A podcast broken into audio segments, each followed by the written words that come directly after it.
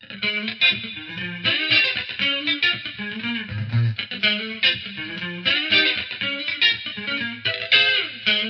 方美人。この番組は、ちょわへよ .com より、各週金曜日にお送りしております。この番組は、音楽、美術、スポーツから、ボランティア、地域活動などジャンルを問わず、多方面で活躍するゲストを紹介する番組です。タイトルの八方美人は、韓国語では褒め言葉で、多彩多芸、彩色兼備などという意味です。はい。今日のゲストは、この方です。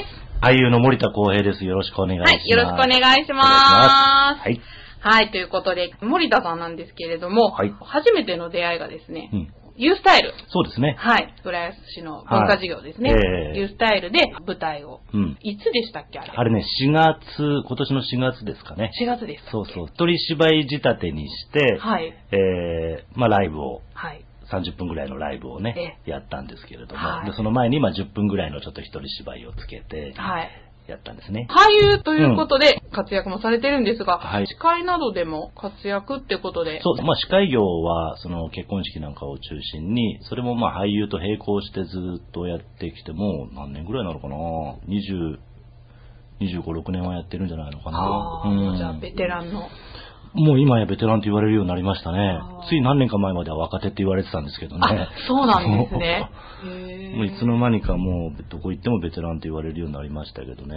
うん。なるほど。だから役者、俳優の世界でも、まあ、舞台によっては全然、まあ僕もあの舞台しかほとんどやらない俳優なんですけど、はい舞台によってはもう自分がほとんど年上になっていたり、ただ作品によってはまだまだ先輩がたくさんいらっしゃったりというんで、やっぱりそのカンパニーによってね、はい全然年齢性、あの年齢層が違うんで、うんそういう意味では面白いですよね。なかなかいろんな方々と仕事ができるんでね。つい最近もね、うんコロッケさんの。あ、そうです、そうです。つい先月、先々、えっ、と、もうこれ、えっ、と、10月ですね。10月に、博多座っていう、福岡県の博多にある博多座っていう大きな劇場がありまして、うんそこでコロッケさんの座長公演があったんですね。座長公演というのは要するにコロッケさんが主役で、はい。あの、一部がお芝居で、二部がコロッケさんのモノマネショーという、そういった作品なんですけれども、その一部のお芝居の方に出させていただいて、うんどういうお話なんですか？なんか。それはね、えっと、山本周五郎の本を、私です物語っていう本を、えー、まあ、脚色をしてやったんですけれども、まあ、人情喜劇というのかな。ほうほう。で、まあ、ぶっちゃけた話、まあ、お笑い時代劇と考えていただければいいんですけれども、だけど、その吉本さんだとか、松竹さんとかがやってるような、いわゆる、あの、ドタバタ喜劇ではなくて、はいちゃんとしたお芝居をやるんですね。まあ、コロッケさんだからむちゃくちゃだろうと思うかもしれないけど、極めて真面目にその辺は取り組んで、そう。そうだから出てたのはコロッケさん、足立由美ちゃん、えー小松正夫さんとかはあ、坂上忍君は、あ山田澄子さんとか、そういった方々がお出になって、で、僕とか、僕の実は兄貴がいまして、ええ森田純平っていうのが、はまあ今声優の世界でも結構活躍してるやつなんですけど、うん。もともとは3年 B 組金八先生という番組の、その、数学のはい。乾先生という役で、はいまあ、それしかないのかな？わかんない。あんまり兄貴のことだから言えないですけど。ええ。で、その彼と、僕実は東京では、まあ、同じ業種ということもあって、うんうん。東京では3回ぐらい共演したことあるんですけれどあも、ー。ただ元々の畑が違うんで、なかなか共演の機会がなかったんですけど、あそうなんですか。ただ、今回そのまあ博多で、でなんでかというと僕は福岡の出身なもんですから、はい。福岡の北九州の出身なんで、まあ、博多座が呼んでくれたって言った方がいいのかな出してもらって。あーなるほどで、しかも兄弟で出させていただいて。あそうあ。じゃあ、懐かしかったんじゃないですか？懐かしかったですね。で、コロッケさんも熊本の方なんで、あ、そう。九州の方なんだそう。だから割と九州は皆さんこうお客さんが見に来てくださるということで、まあ、非常に楽しかったですねそれがこの間10月。だから、まあもともとはミュージカルから始まってたんですけど、最近は時代劇。あ、そうなんですね。どうなんですか？時代劇に来るお客様って。やっぱりね、あのーまあ、僕は時代劇に関しては本当に実は博多座でしかやったことなくて、まあ、東京の六本木とかでやったのも、俳優座劇場でやったのもあるんですけれども、そういうのと違って、いわゆるああいう座長ものの時代劇っていうのは基本的には年齢層が高いです。あ、なるほど。はい、非常に高いです。非常にって言った方がいいかもしれないですね。あ、そうなんですか。はい。でもリピーターは多そうですけどね。えっとね、えっ、と、リピーターっているのかなどうなんだろう。まあ時代劇ファンの方はなん、ね、うん。来る方もいらっしゃるでしょうけれども、うん。やっぱりその、まだ今この時代になっても、そのお芝居を見に行くということが、あの、レジャーというかね、あー。の、楽しみ、本当に楽しみでしょうがないっていう人たちがやっぱりいてくれるんですね。ん。そういう方々が見に来てくれるっていう、あやっぱ本当に年配の方が多いですね。ーそうごなんです夫婦でいらっしゃったり、うん。まあ、あの年配の女性の方々がグループで、はい。みんなでワイワイガヤガヤ見に来たりとかいうのが多かったですね。今までやってきたミュージカルとかとはまた全然違う客層っていうかね。あ、まあその時代劇ってなると。そうですね。あー森田さんはね、舞台がメインっていうことですけど、そうなんです。主な作品として、レ・ミゼラブルですか、はいはい。うん。そのユースタイルの時に、うん。その森田さんがちょっとだけミュージカル風にうん。歌ったそうそうそう。ところが、あミュージカル風にじゃなくてあれミュージカルの曲を歌っおたの？ミュージカル曲を、あ、そうなんですね。そうそうそう。そうやっぱりね、空気が変わったなと思って、そのその瞬間。うん、なんで、引き込まれたんですけど。レ・ミゼラブルはですね、僕、ぶっちゃけた話すると、はい。その、デビューしたての頃はテレビとか、い。映像の仕事が多かったんですけれども、うん。まあ、舞台もやってみたいなというふうに思ったところでオーディションとか受けるようになって、うんうん。まあ、オーディションなしで入ったのもあるんですけども、そういったストレートプレーを経てミュージカルに入ってきたんですね。で、そのミュージカルに入ったきっかけになったのがレ・ミゼラブルだったんです。なんでかっていうと、はミュージカル、まあ、もともとはその音楽が好きで音楽をやってたもんですから、うん。まあ、それは趣味の領域でやってたんだけれども、うん。それがもうどうにもそのプロを目指すにもなかなか大変な時代だったもんですから、うん。で役者の道に入ってでもまあ歌も歌えるしなぁなんて思いながらじゃあミュージカルのオーディションでも受けてみようかなというようなことで、うんうん。まあ、実際はその受けに来いと言われたんですけどね。ああ、なるほど。うん。でそのお芝居をやっていた時の、あのーパーティーがあったんです。中日パーティーっていうのがね。で、お芝居をやると大体1ヶ月公演をやると、後半ぐらいになってみんなでこう、パーティーをやるんです。打ち上げみたいなもんですね。うんで、その打ち上げで若手役者はみんな芸を披露しなきゃいけないんですよ。へ。それが、例えば、その芝居の、まあ、パロディをやる人もいれば、モノマネ芸をやる人もいれば、はい手品をやる人もいれば、いろんなみんな自分のこう、なんだろう、隠し芸みたいなのをやる、まあ、隠し芸大会みたいなもんですよね。へえ、面でも白そう。で、僕なんか芸がないから、で、あの、歌でも歌いましょうって、ギターの弾き語りをやりましょうっていうことで、うんで、ギターの弾き語りを隣の楽屋にいた男の子と二人で歌ったんですね。うんやって歌ったら、うんそしたらそれを聞いていたそのスタッフが、うんなんでお前歌えるんじゃないかと。で、ちょっとミュージカルのオーディションがあるから受けに来いとへいう話になって、あ、そうですか、わかりました、つって、受けに来いって言われたのがレ・ミゼラブルだったんです。すごいなんかいきなりハードルが高いようそういな。きなりハードル高くて、でも、その頃僕あんまりそのミュージカルのこと詳しくなかったし、はいでミュージカルっていうともうイコールブロードウェイミュージカルだと思ってたんで、ブロードウェイミュージカルってのは要するに歌って踊ってもううんパンパンパンパン踊ってっていうのが多かったんだけども、うん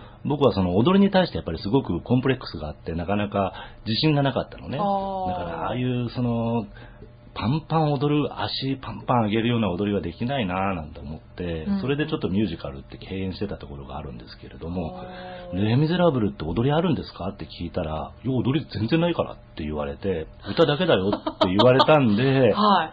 これはいけるかもしれないなとちょっと甘い考えで受けに行ったんです。はそしたら、ちょうどその87年に、うん。1987年にレ・ミゼラブルって初演だったんですけれども、はい。はい僕は88年の、すなわち2年目の補充メンバーのオーディションというのに行ったんですね。で、補充メンバーというのは要するに1年目に出た人たちが何人かこう出られなくなって、はい。うん2年目新しい人を補充しなきゃいけないということで、で、その補充メンバーのオーディションに行って、うん。それで、まあ、合格させていただいて、へー。2年目から出るようになったんです。でも、そのミュージカルにさほど興味がないまうんま、そうやってオーディションに行ってって、うんで、受かった後も結構大変。いや、受かった後は大変でしたね。ですよね。いや、どうしようと思って。うんで、実はレ・ミゼラブル僕、その初演を見てるんですね。あそれは、たまたま初演のオーディションの時にも、はい受けようかなっていう気持ちはあったんだけれども、うん何せその楽曲が難しかったっていうのとで、やっぱり、その、まだ日本にそういったなんていうか、ミュージカルドラマっていうのかな。要するに歌だけなんですよ。おし、あの、セリフがない。全、全編歌で、しかも踊りがないという。うん要するにもう、まあ、ちょっとオペラに近いって言えば近いのかもしれないけれども、だけどミュージカルなんだけれども。そうなんだ。うんなので、そういうのはちょっと僕には無理だろうと。はでき、じ全く自信がなかったんですね。はい。それでやっぱり受けるのは躊躇していて、うん。で、見たところ、うん。見てもやっぱり、これは難しいやと思って、僕があそこに立つことはできないだろうというふうに思ってたんだけれども、受かっちゃったもんだから、そはっからやっぱ大変でしたね。何度も何度もその稽古を見たりとか、その初演のものを見たりとか、ヨーロッパのものを見たりして、はで、まあ、まあ自分なりに勉強して、あとやっぱ一番大変だったのは声楽、ボイストレーニングをやり直したっていうところかな。ああ、うんあ、じゃあその歌の方は趣味だっておっしゃってましたけど、ボイストレーニング受けたりとかそういう訓練はしてたんです全く我流だったんですよ。あ、僕は、うんそう、だから、あの、大学時代に実はバンドやってまして、はい。で、バンドでは、その、楽器、ギターとサックスをやってたんですね。うんうんうん。で、まあ、ボーカルも女の子を置いてたもんだから、はい自分が歌う必要ないもんですから、女の子のボーカルでリードボーカルで、うんで、まあ、時々サイド取ったりとかっていうんでコーラスをやったりはしてたんですね。で、それが大学のバンドの話で、それとは別に、僕はギターの弾き語りのアルバイトっていうのをやってたんです。アルバイト、うん。へえ。同じ夜のお店で、ああ、流し？な、まあそう、あ、いいこと言うね。そう、まあ流しみたいなもんだけれども、街を放浪する流しではなくて、はい。まあ店を決めて、はいそのお店にまあ発行契約っつって、1ヶ月ぐらいの契約とかで入って。そこで毎晩こう、まあ30分ぐらいのステージを3回とか4回とかやるっていうね。あ、すごいですね。そうそう、それをバイトで。そう、それを弾き語り、ギター弾き語りのアルバイトを19ぐらいからやってたんですね。だから大学の2年ぐらいからずっとやっていて、だからギターを弾いて歌うっていうことに関しては、特にその、何もこう、躊躇はなかったんですね。歌に関してもそこそこ歌えてたし、お客さんの前で歌うってことは平気だったんで、うん。別に歌を歌うっていうことに関しては何の躊躇もなかったんだけれども、うん。やぜやれそのミュージカルのオーディションに受かった時に、うん。稽古場、最初の稽古場に行った時に当然初演に出ていた方々がまずコーラスをややるんですけれども、はいはもうびっくりしたのね、その、そのまず声量とか、はそのあ迫力というかさ、はあ。人間の声っていうのがこれだけドラマチックに響いてくるもんかっていうことに驚きを隠せずにですね、いて、これはちょっと生半可な気持ちじゃダメだなと思って、そっからボイストレーニングやったんです。もう間に合わないだろうと思いつつもね。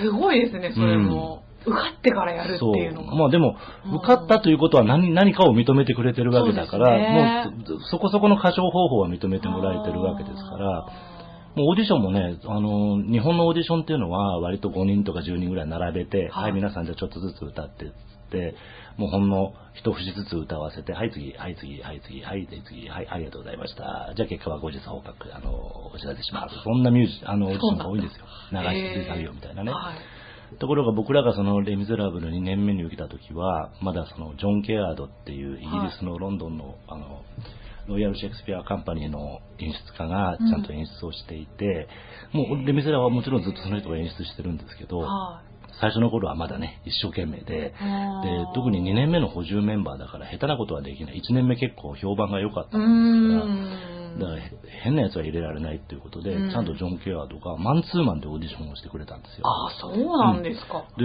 もう、まあ、は入りますね、そのオーディションの部屋に入ったら、まずマンツーマンで、あ、ようこそ来てくれましたねっていう、まあ、もちろん英語で言うんですけどね。はいはいはい。ちゃんと通訳の人がいて、はで、ようこそ来てくれました、つって、はで、今日は何を歌いますかっていうふうなことから始まって、何を歌いますかも何も課題曲決まってるんですけれども、一応、もう課題曲いくつかあって、その中から選ぶんだけれども、うん。じゃあ、あの、この、まあ、マリウスっていう、あの、役の人が歌ったエンプティカフェっていう曲を歌いますと、カフェソングっていうのを歌いますって言ったら、うん。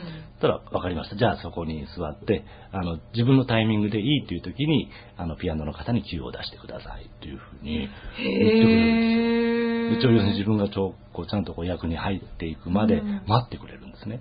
で、もう一つびっくりしたのは、キーは大丈夫ですかって言われたの。日本のオーディションじゃありえないよね。もう、あキーが、キーを自分のキーに合う合わないっていうのはもう、もうそこでできるできないか決まっちゃうみたいなところがあるんだけれども、はいもう自分のキーで歌ってくださいと。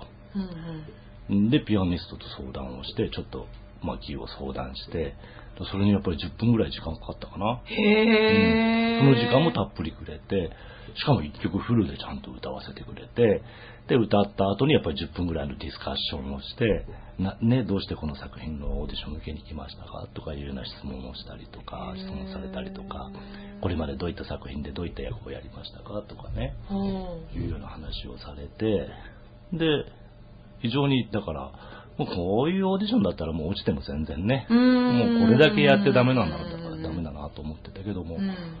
まあ、たまたま受かって行ったんで、あの、良かったですけれども、あー。すごいですね。それは一人一人そうやったってことなんですあのねそう、だから初演の時はもう1万何人という応募があったから、うん。やっぱりその最終審査、そういう風な審査に行くまでにみんなかなり不良とされてるらしいんですけどど。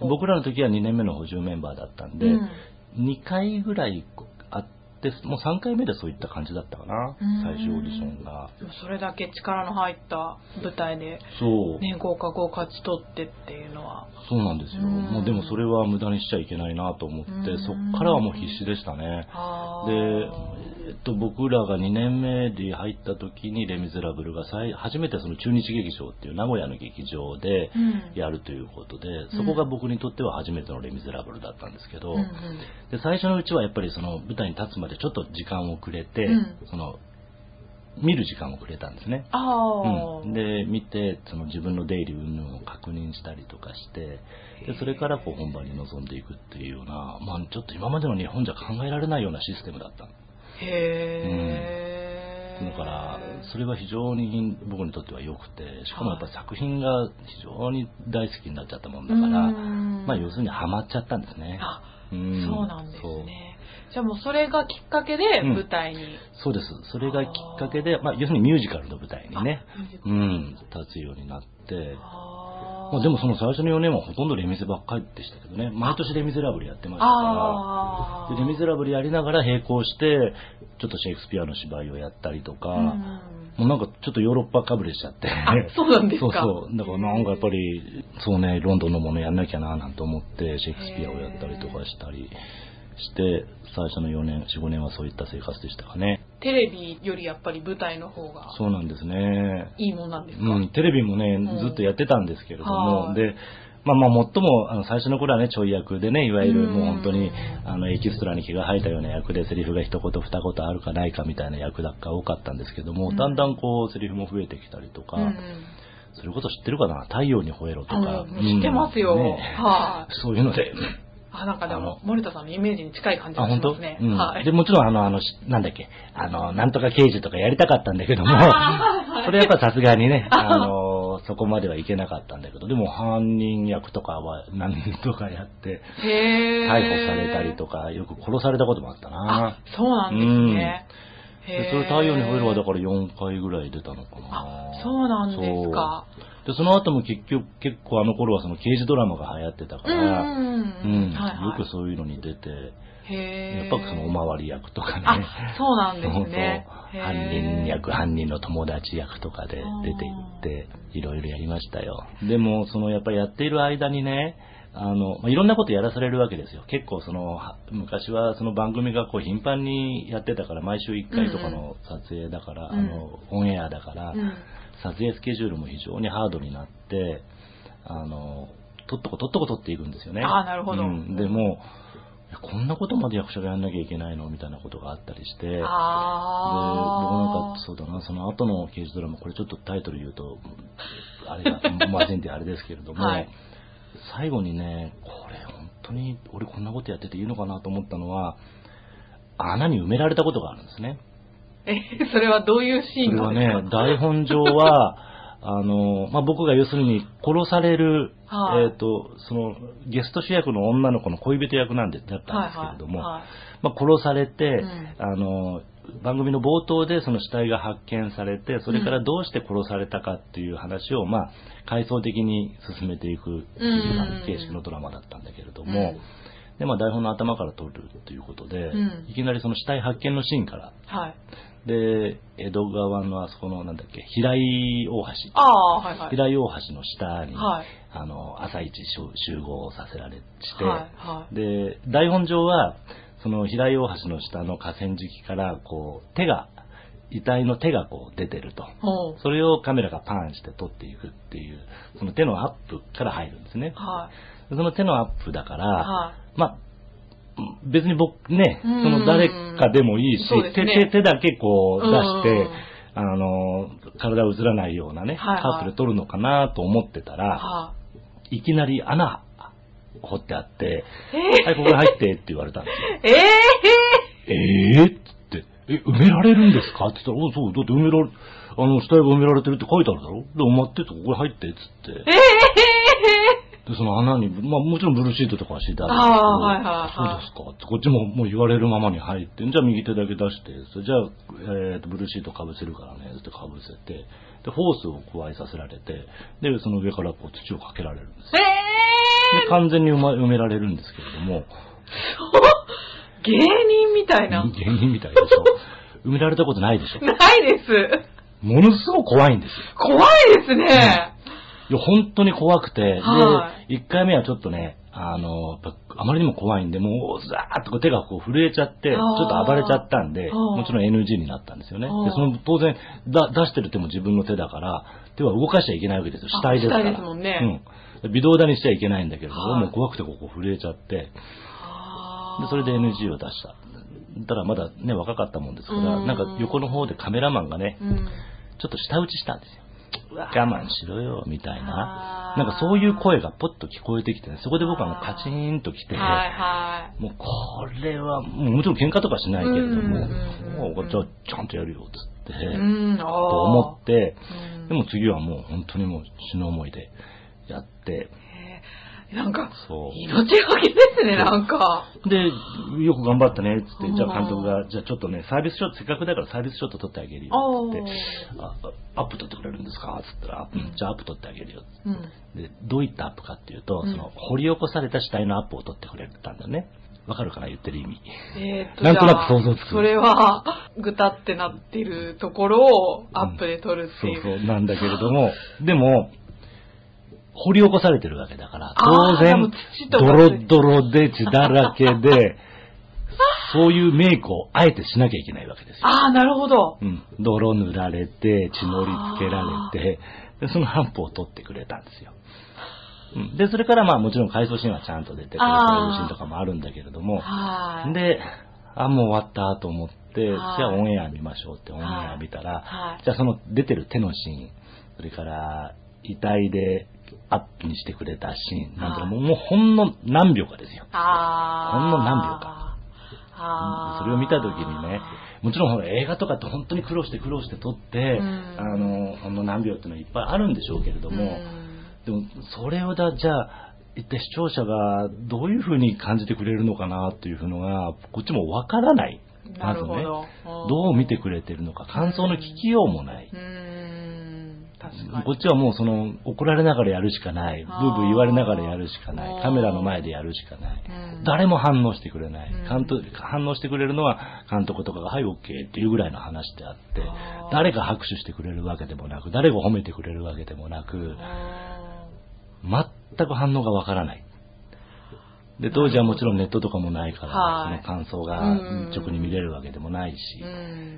そういうのがもうずっと続いてだんだん虚しくなってきたんですね。なああ。このし、こういう風にやってて、いいんだろうかうんと思って役者、まあ、役者である以上、それはテレビとか映画に出ちゃ出た方がいいんだろうけれども、客さんの、みんながどういった反応してるのかわからないのになぁなんて思いつつやってたら、うん。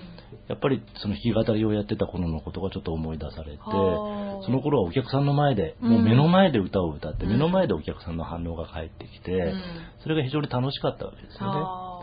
やっぱ舞台っていうのもそういう、そういうもんなんじゃないのかなっていうふうに思ったのがきっかけかな。それで舞台が、をやりたくなって、うん、要するにライブをやりたくなったんですね。ーなるほど。お客さんの前でやると。それが舞台に転換していくきっかけでしたかね。あ最初は音楽をやっていて、うん。役者はその次の段階ですよね。はい。やりたかったことは、どっちかって言えば音楽の方。うん。正直言うと音楽の方やりたかった。ちっちゃい頃からずっと歌手になりたかったんで、そうそうそう歌手になりたくてずっと音楽をやりたいなと思ってたんですけれども、うん。まあ役者になろうと思うのはぶっちゃけさっきちょっと出たうちの兄貴の影響とかもあって、うん。うん兄貴が割とその5歳年上なんですけれども、はい。文学座っていう新劇団に入って、い。いわゆるうん。あの王道の道を行ったんでね。うんでもまあ、いや、僕は役者になるというよりも、ちょっとさっきの話と逆のこと言ってるかもしれないけども、テレビに出たかったんですね。ああ、なるほど。そんなとこから、はい。あのうん。始まって、で大学卒業し、大学時代にはそのバンドで音楽を目指して、まあプロを目指してたんだけれども、大学卒業した時点でちょっとこう、どうしても就職しなきゃいけないとかっていう連中が出てきて、うん。もうレコード会社は決まってたんですけれども、ああ、そうなんですか。決まってたんだけれども、そのメンバーが変わるっていうんで、ちょっと音楽も一から作り直さなきゃいけないということになって、ほうほうで、結局、もうデビューは諦めちゃったわけ。まあほら、グループでやっていくのって大変じゃないですか。そうですねそ。の頃若いし、うんいろい。ろね、うん嫌なやつとは、ちょっとなかなか合わないし、うん。で、最初の頃は気の合ったメンバーでやってたんだけれども、うんその後からじゃあ新メンバーを入れようっていうことになった時に、やっぱりすごいちょっと大変な思いをしたんでね。もう嫌だなぁなんて思って、一人がいいやと。で、一人でできることなんだろうなぁなんて思ったら、ちょっと甘い考えだったんですけど、やっぱ役者だなというふうに思って、へえ。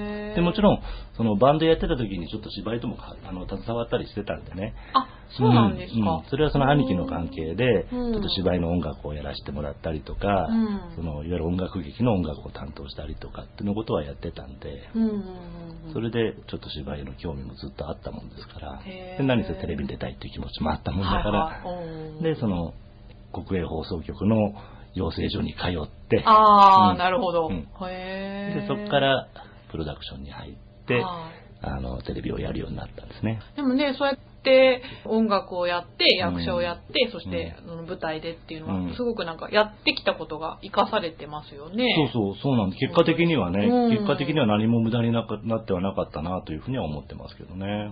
それをやってなければ俺、多分ね、僕はあの、大学卒業して就職しなきゃいけなかったと思うんですね。ああ。就職もせずに、就職するよりいい給料もらってましたから、ぶっちゃけた話。あ、そうなんですか？そうそうすごいです弾ねき。語りやってた方が、その頃まだね、弾き語りってカラオケが、あのーうわーっと張り出してくる、まだちょっと前だったもんですから、うんで、弾き語りで、いわゆる飯が食えてたんですね。はあうん、だから養成所も通えたしあ、そういってそっか少ない仕事でも役者の仕事は続けられたんですけれども、でも舞台をやるようになるとさすがにね、1ヶ月とか2ヶ月とか、拘束されますそう、もんね。拘束されるんで、もう弾き語りができないっていうことでやめちゃいましたけど、はあお兄さんも役者として活躍されてて、うん。ご両親って、あ全然関係ないです。あ、そうなんですか。はいへえ。まあ、母親がね、はいその、若い頃宝塚に憧れてて、その宝塚の話とかはよくしてくれてたんですけれどもは、あ。ただ別に本人が女優だったわけじゃなく、ただまあ憧れていたというだけで、まあでも自分が憧れていただけあって、僕らがやることに対しては、それほどこう大反対はしなかったっていうのがあるのかもしれないな。で、父親はちょっとね、もう僕が高校ぐらいの頃に亡くなってたもんですから、逆にそれも僕はいいことにして、うん、まあお袋が認めてくれるんだからいいかななんて思いつつ、まあそれでもやっぱりあのちゃんと就職するというふりをしなきゃいけないと思って大学は 普通の法学部に行きましたけどね。あ、そうなんですか。へ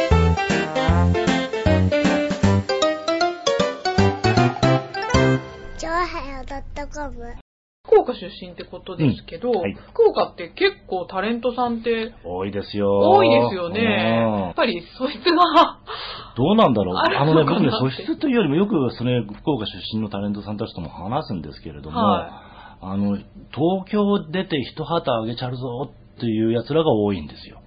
あ、そうなんで割すか。とそんな気がするんですね。それ武田鉄矢さんなんかもそうじゃないですか。もう、はいはいはいもう東京されて一旗あげる、ね、一旗あげるまでは国栄らんっつって、そんな、もう、そういうノリが結構多い。へー。だから、九州の連中って、まあ、福岡はまたちょっと特殊ですけれども、福岡も割と都会ですから、都会ですよねそう。九州の南とかの方はうん、逆に福岡に出ていきたいっていう人もいるああ、なるほ。ど。で、福岡も、福岡よりのちょっと都会より離れたところの人は、関西系に出ていく人が多かったりして、ああ。で、僕らは、もう、やっぱり東京、東京行かにゃ、何にもできんやろっていう、東京行かないけんやろと、やっぱり、なるほどいう考えが多かったですね。あ、そうなんですうん僕はもう少なくともそうだった。へー。やっぱ少なくともその、まあもちろんさっき言った歌手になろうとか、はいはい。芸能の仕事に携わろうという思ったら、まず東京に行かなしょうがないやろうとへーいうふうに思ってました。ね。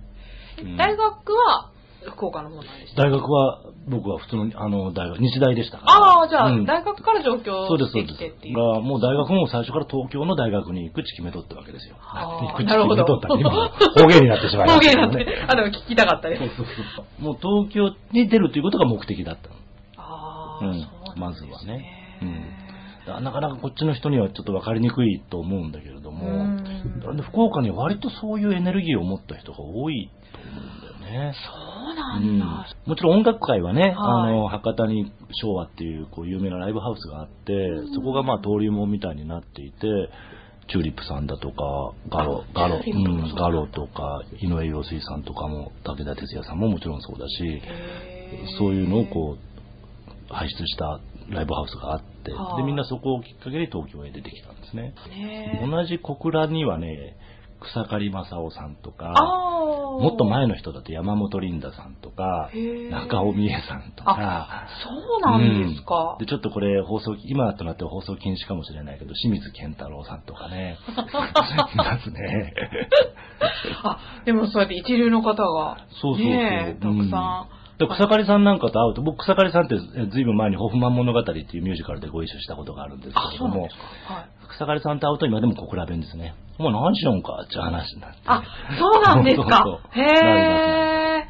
聞いてみたいですね。草刈正雄さんの。そうなんです小倉弁。あ、うんそうですか。じゃあやっぱり、あれなんですね。方言を使えるところでは使うもんなんですね。使いますね。やっぱりね。なんですね。うんちなみになんか、こっちじゃ絶対に通じないっていう方言っていうのを教えていただけたらと思うんですけど。あのね、単語自体はそんなに変わらないから、まあ大体雰囲気はわかると思うけれども、はいはあのね、北九州って福岡、福岡みたいにね、福岡ってほら、総体とか、ナンバシオットとか、はいはいね割と、あの、タイとかバイとかつけるじゃないですか。うんうんうんところが僕らの北九州の小倉っていうところは、はいそれがないんですね。で、割とソッチャーとか何しよんかとかっていう話あの言葉が多くて、で、僕はよく小倉の言葉、どんなんですかって聞かれた時に、じゃあちょっと3つぐらい言いましょうかつっていうのが、ないにゅんかちゃきさん、シャーシャーちゃん、クラッソーって言うんですけど、何語？わかるでしょ？言って。わかんないです。あ、ないにゅんかちゃきさんってのはわかる？わかんないです。ないにゅんかちゃきさんってのは何言ってるんだよお前っていうことですね。へえ、うんあ、ああ、もう口調はそんな感じ。まあそう、だから、ゆっくり言うと、ないによるんかちゃき様。ああ、貴様。貴様あ、貴さんっていう貴さんっていうね。ああ、なるほど。だいたい貴さんっていう、これは博多の人も貴さんっていうね。へえ。でシャーシーやっちゃのってのはわかるでしょ？しょうがないやつ。シャーシーっていうのはね、うるさい。うるあさいやつだ。だなそうなんだ。何言ってるんだよ、お前うるさいやつだなぶつぞっていうのが、最後のクラスそうですね。へえ。殴るぞって言った方がいいかな。は あクラスっていう難しいです。で、だから、そういう言葉を割と普通にふざけて使うもんだから、なんか喧嘩してるみたいに思われ喧嘩してるみたいですね。そうそう。修学旅行でね、あのー東京に来た時は、はい僕ら、僕ら、僕ら、修学旅行が東京だった。東京で10時間があったんですけど、ああ、そうなんですか。で、山手線とかに乗って友達と話をしていると、みんなこんな口調じゃないですか。はい何言うんかちゃ、お前どこ行くっちゅうんか、とかって言うと、ちょっと周りがこうスーッとひ、あ みんなこう避けてしまうというね。常に喧嘩してるみたいな。なるほど。面白かったですけどね。ああ、でもな、いいですよね。方言今流行りですからそうだかね。らこの間博多帰った時はほとんどそういう言葉で喋ってましたね。あー 同窓生がいっぱい見に来てくれたもんだから。なるほど。もう毎日方言で過ごしてましたけどね。でも全然あれですね。やっぱ、東京に来ればちゃんと、そんなところはお首も出さずに。いや、そんなことないんですよ。これ、もうやっぱり結構、特に朗読とかやると苦労するんですよ。あの、喋りは割と大丈夫なんだけど、読みになると、はい字面を読むっていうことになると、意外と鉛が出るんですね。あ、自分の言葉じゃないから。そうそう、そうなんです。だから、これは結構ね、あの、今でも苦労しますね。あ、そうですか今でもやっぱり字面を見ると、はい時々こうアクセントを自分でチェックしたりとか、あの、書いたりしますよ。あうんあ、でもそれこそじゃあ司会とかはどうなんですか？適当にやってますね。適当に？そう そうなんですか。そう、まあ、あ、の、司会なんかは、まあ、ほとんど原稿、まあ、原稿書くのはね、最近はこう、例えば新郎新婦のプロフィールとかを、うんあの、原稿に起こさなきゃいけなかったりしますけれども、うん自分の言葉で書けますから、うん。だから、その苦手な言葉を省けるんですね。あなるほど わかるでしょああ、なるほど。それは全然大丈夫なんですけれども。あそうなんですねうんだから、まあ、そんなには気づかれずにいるかなとは思いますけれども。人前に出るのが商売だとやっぱその辺も。そう、だから、まあ、一番やっぱり苦労したのは、例えば微濁音だとか、うんあと無声音っていうのかな。た、例えば。えっとね、微濁音っていうのは、はいがガギグゲゴガチャ、ガギグゲゴって鼻にかかっていうような音になるのが微濁音。これはあの、歌の世界でも必ずそういうふうに言われる、濁点のついたが、が、が、がじゃなくてが、あー。な。それが微、そう、が、何々がじゃなくてはい何々が、あえてそういう言い極端に言うとね方をするっていう。そうそうあー標準語はそういうふうに言ってくださいっていう。そうなのか。これ関西より西の人は、あの、なかなか、日常的には使ってない。みんながって言っちゃうね。あとは無声音っていうのはね、これ僕もちょっと未だにあんまり得意じゃないんだけれども、例えば、さしすせそのしとかすとか、立ちつてとのちつとか、はい。そういうところは無声音なんですね。母音が入らない。ちつ。息だけところが、九州の人は立ちつてとになっちゃうんですね。立ちつてと。ああ。立ちつてと、立ちつてと、立ちつてと、立ちつてと、とかね。はいはいはい。うん。で、これまあ、今、あのー、50音で言ったから分かりにくいかもしれないけれども、ん。言葉で言うと割と分かるところがあったりしますよ。あ、そうなんですね。なんか違うな、ちょっとなんか重いなと思うと、はい。そういうその無声音がなかったりする場合があるから、結構あの博多座とか行って、はい。博多座とかあとそうだな梅田芸術劇場なんかもそうだけれども、うん場内アナウンスをする女の子がはい。向こうの人だったりすると、はい。結構面白かったりしますよ。なまってないけどやっぱり無声音できてないねとかね、あー微濁音ないねとかっていう話はみんなでしてるけれども、ああ。だけどもう今はもうそんなこと言ってる時代じゃないからね。あ、そうですか。今もアクセントブック見ても、あの、どっちでもいいみたいな書き方をしてるのがいっぱいあるんですよ。あ、そうなんですか。そうだから今アナウンサーが使ってるのも、うんもうアクセントももうどっちでもいいみたいな、もう上が上がろうが下がろうが、うんうんうん彼女だろうが彼女だろうがさ、うんもうクラブだろうがクラブだろうが、ギターだろうがギターだろうが。まあそれはまあちょっとえ英語だからあれだけれども、はもうどっちでも使いますよみたいな書き方をしてるアクセントブックが結構ある。い。へえだ。から、まあ、言葉って変わってきますもん変わってね。きます。だから、あんまり気にする必要もないとは思いますけれども、でもやっぱり日本語で芝居をしている以上はね、正しい日本語をね、うん。使わなければいけないな、なんて思ったりはします。はい、なんか勉強になりました。はい。じゃあ続いてはですね、はいプライベートのことについてもお、いろいろと。プライベート はい。これそうだな。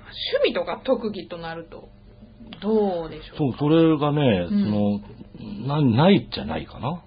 だからまあ趣味を仕事にしてしまったっていうのが一番なんですけれども。あですよね、うんでも。うん。まあでも今趣味と言われればちょっとありふれてますけど、ゴルフぐらいですかね。あ、ゴルフをされるんですね。ゴルフはもう最近よくしますね。へえ、うんやっぱコース回って。コース回ってそうおそう。ーどのあたりまで行くんですか、あのね、千葉です。千葉方面ですね。まあ、浦安に住んでるから、はい。だいたい浦安に住ん住んだきっかけももしかしたらゴルフだったかもしれない。あ、そうなんですか？あの、千葉方面にゴルフに行くのが便利だからっていうんで、で、25年ぐらいもう住んでるんですけど、その頃はい僕ちょうどゴルフを始めたんですね。ええあ、そうそう、それこそレミゼラブルがきっかけなの。うんレミゼラブルに僕らが入った時に、はい。ゴルフが好きな役者さんがいっぱいいたんですよ。例えば野口五郎さんとか、あえーっと、内田直也さんとか、うーんと、加賀武さん。村井邦夫さん、はい。ね、ゴルフが好きで、で、そのレミゼラブルの中ではい。コンペをやってた、ゴルフコンペをやってたんですね大会を。うん。で、それで、まあ、スタッフさんも結構出るし、役者も結構出なきゃいけないっていうことで、はい。で、我々、こう、新人で入った連中は、お前ゴルフしろと。う んゴルフしろっつんで、で、舞台裏のか、大き、舞台裏大体大きな鏡がありますから、はいそこでスイングの練習とかさせられて、へそれがゴルフデビューだったんですよ。あ、そうなんですか。で、最初の頃はだから無理やり始めさせられたんだけれどもでもだんだん面白くなってきて、で、浦安にこうしてきてから、割とこう頻繁にあの行くようになって、あ、まあでも、すうんね。すごく固めていったりとか。あんまり行かなかったりする時もありますけれども。まあそれが唯一趣味かな。まあ唯一許されてる趣味と言った方がいいかな。許されてる。許されない趣味もあるんですありますあります。やっぱりそれはやっぱりね、いろいろね。あ、いろいろと。ありますよ、それは。そうなんですね昔やってたけど、もうやらなくなったようなことは。ああ、そういうことですか。そうそうそういうことです。それが趣味と言えるかどうかわかんないけれども。じゃあまあ、ストレス解消みたいな、そんな感じなんですかね、じゃあ。あ、そうですね。もうゴルフはストレス解消かな、今や。うんん。それでストレス溜めることもありますけどね。あまあそれはそうなんでしょうけどね まあでもやっぱりストレス解消かな。一日外で遊べますからね。そうですよね一日中、そう、なんか天気が良くて本当一日中外で遊ぶって大人ないじゃないですか。大人が一日中外でキャッキャキャッキャ遊ぶっていうことは。まあそうですね。ねゴルフだったらそれこそ何でもついてますもんね。そうそうそう。で、もう昔は高いっていうイメージあったでしょうけど、今そんなにね、うん。そんなに高くもなくなってきたから、そうですね割と気軽に行けるようになってね。それが楽しいですね。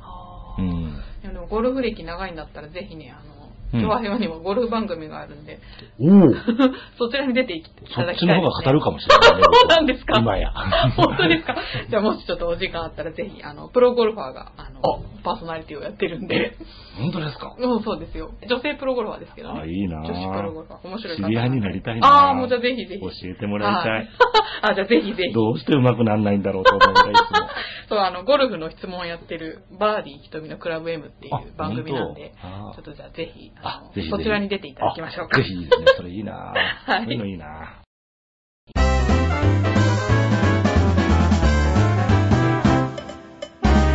チョワヘオドットコム。役者として普段心がけてることはありますか、あのね、最近ちょっと思うようになってきたのは、これちょっと難しい話だからなんともあれなんですけど、はい。逆に質問しちゃおうかな。はい。プロの役者とアマの役者の違いって何だと思います？ええー、すごい難しい質問。なんだろう、その、感覚でしかわからないんですけど、うんでもなんか、プロの人は、あ、この人役者だなって見ればわかる感じがします。まあ、アマチュアでもそう思うのかもしれないですけど、うん私の感覚でですね。ううんん。だから歌も、あ、この人プロだなっていうのと、あのね、そうはい、今あのおっしゃったように、はい。あのープロは舞台に立った時にもはいうプロ前としてる。プロのなんか雰囲気がある。オーラがあるってよく言われるんですね。はいで、僕なんかも、まあちょっとこれ手前味噌になりますけど、はいやっぱり舞台に立った時に、うんあ、もう、もう立っただけでプロだなっていうふうに見えるっていう思います。はい。言われるんですけれども、そう思いまだけど、じゃあ、その、技術的な部分から言うと。何にもアマチュアと変わらなかったりするんだよね。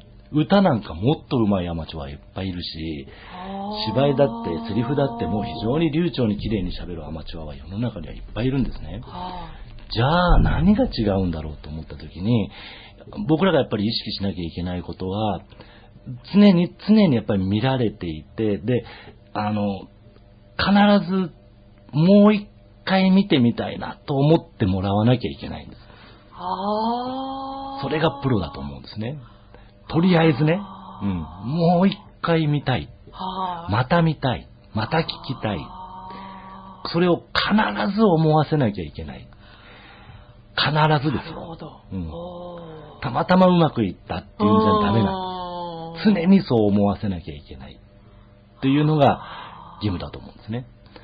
だから、例えば、うん、例えばこの間4月やった1回きりのものでももちろんそうですし、うん1ヶ月公演とかっていうと1ヶ月で40回公演ぐらいあるんですね。そのなるほど40回ってなると当然調子の悪い時もあれば、うんあるじゃないですか。でもどんなに調子が悪い時であろうが、ううまくいかない時であろうが、やっぱりもう一回見たいっていうふうに思わせることが僕らの義務だと思うんですね。うんはあ、そうしないと演劇界の底辺って絶対広がっていかないわけですから。うんああ、すごいですね。やっぱプロの言うことですね。いや、だとさ、いや、これね、割と最近気がついたんですけど、気がついたっていうか最近意識しなきゃいけないなというふうに思うや。それはなんでかっていうと、このぐらいの年になってくると、うんアマチュアでうまいやつって本当にいるんですよ。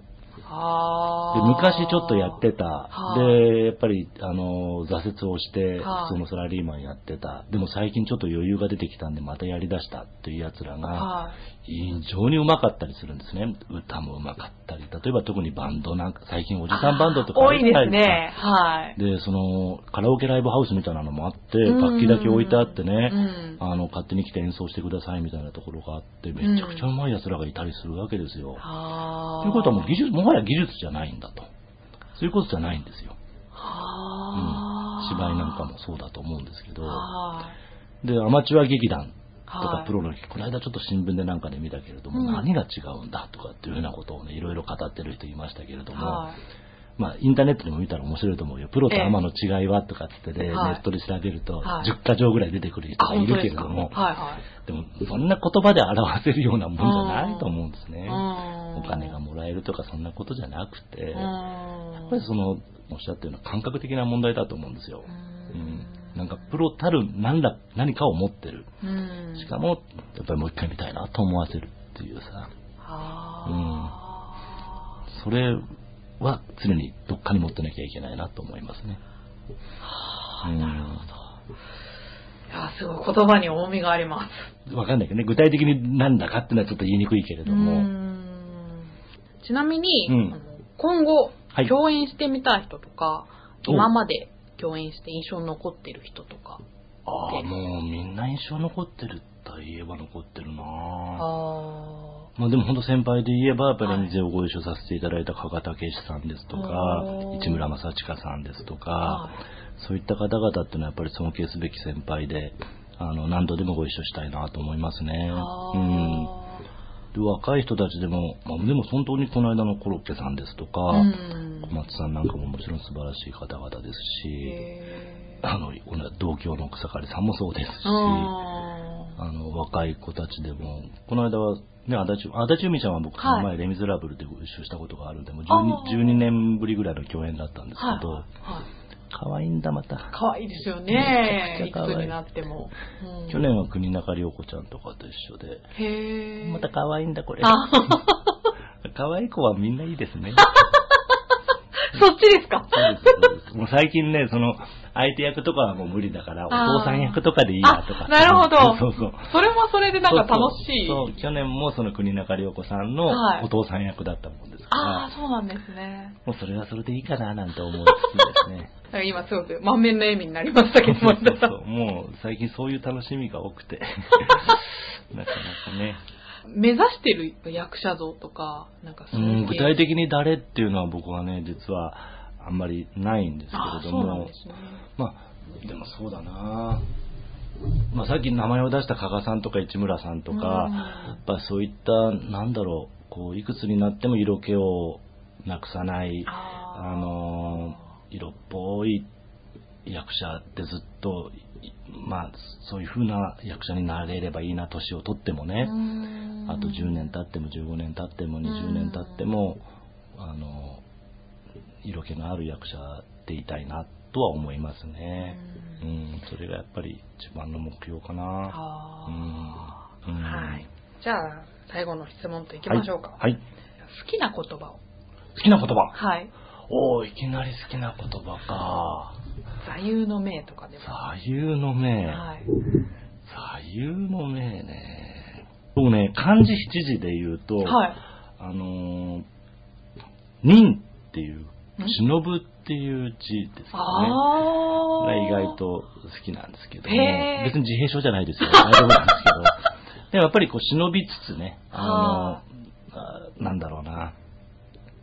もちろん耐える。役者、僕、役者やってる以上、先輩からいつも言われてたのは、その耐えなきゃいけないよ、我慢しなきゃいけないよとかっていうことがあったんですけども、耐えるというよりもなんか忍ぶっていうかね、うん、いう一時が、昔割とね、その一時は好きだったんですけれども、へえ、なんか役者としてのなんか、うん。なんか生き方をすごくなんか 感じますね、なんか。うん、でああのね、そうそう、どんどんどんどん前に出ていくタイプの役者じゃないもんだから、やっぱり、あの、でもそういったところもあっていいんじゃないかなと思うんですね、役者っていうのはね。何も、みんながみんなが前に出ていったんじゃうん。大変なことになるから、うやんっぱり押したり引いたりっていうね、うん。そういったところが大切じゃないかななんて思って。うん。お客さんだって見ててもそう思う時ありません？あんまりガンガンガンガン来られてもさ、そうですね。なんかちょっともういいよ、うんそこまで来ないでっていう場合もあるし、うん。そういったところもあるし、うん。そういった駆け引きが、駆け引きというか、そういったことが自然にできればいいかなと思ってね。忍ぶところは忍んでいくといったところかな。ありがとうございます。はい。ではですね、ここでうん私からはい。恒例のおプレゼントがあります。およいしょ。本当ですか？はい。ゴルフクラブとかじゃないん違いですかます。そんな文化じゃないです。こんな感じです。わじゃーんこれは、に、似てるのかな？イラストです、森田さんの。あれごめんね、僕、これ今、あれですけど、あ、すごい似てるっていうか、若い え、なんでサックスになるの？あの、サックスが趣味って書いてあったんで、ああ、そうかそうか。サックスそうなんです。ギギターだと、ちょっと、あの、ありふれてるかなと思って、ちょっと工夫してみました。そうかそうかじゃあ僕今度ライブでサックスやろう。ね本当ですか？一応持ってはいるんです。あ本当ですか？だからほら、大学時代のバンドではサックスをやってましたから、はいはい。だからその頃はちゃんと吹けたんですけど。最近全然吹いてないんでね。あそうなんですか楽器はありますから、ええあ、じゃあぜひ、じゃあちょっと。今度ちょっと挑戦して、サックス姿もはいはいじゃあちょっと拝見してみたいんで。で、ここにですね、はい先ほどの任の字を入れて、差し上げたいと思いますので。ありがとうございます。はい。はい、ということで、はい今日は、えー森田さん来ていただきましたけど、ちょっと長くなってしまいましたが、本当ですねはい。楽しかったですね。あありがとうございました。ありがとうございましたうん最近あんまりね、こういうふうに話をするってことないですしねあ。ー最近、あの、ごめんね、あの、こんなこと言っちゃ申し訳ないけどいえいえ、後輩にこんなこと話しても煙たがられるばっかりなんで。あー、そうですか。若い子って言ったら悪いけれども、なはあかなかこういう話を真剣に聞いてくれる若い子たちがいなくてですね。へー。なんとなく、あの、こういうことを話をしないことが多いもんですから。そうなんですか。でまたまして普段自分のこと語るなんてことないですからね。あー。だから、そこも任ですから。うん、自分のことは極力言わずにずっと生きてきたんでね。うん。だからまあたまにこうやって自分のこと喋るのもいいのかもしれないですね。ありがとうございました。ありがとうございました。はい、ということで、うん今回のゲストは、はい俳優の森田光平さんでした。はいありがとうございました。はい、どうもありがとうございました。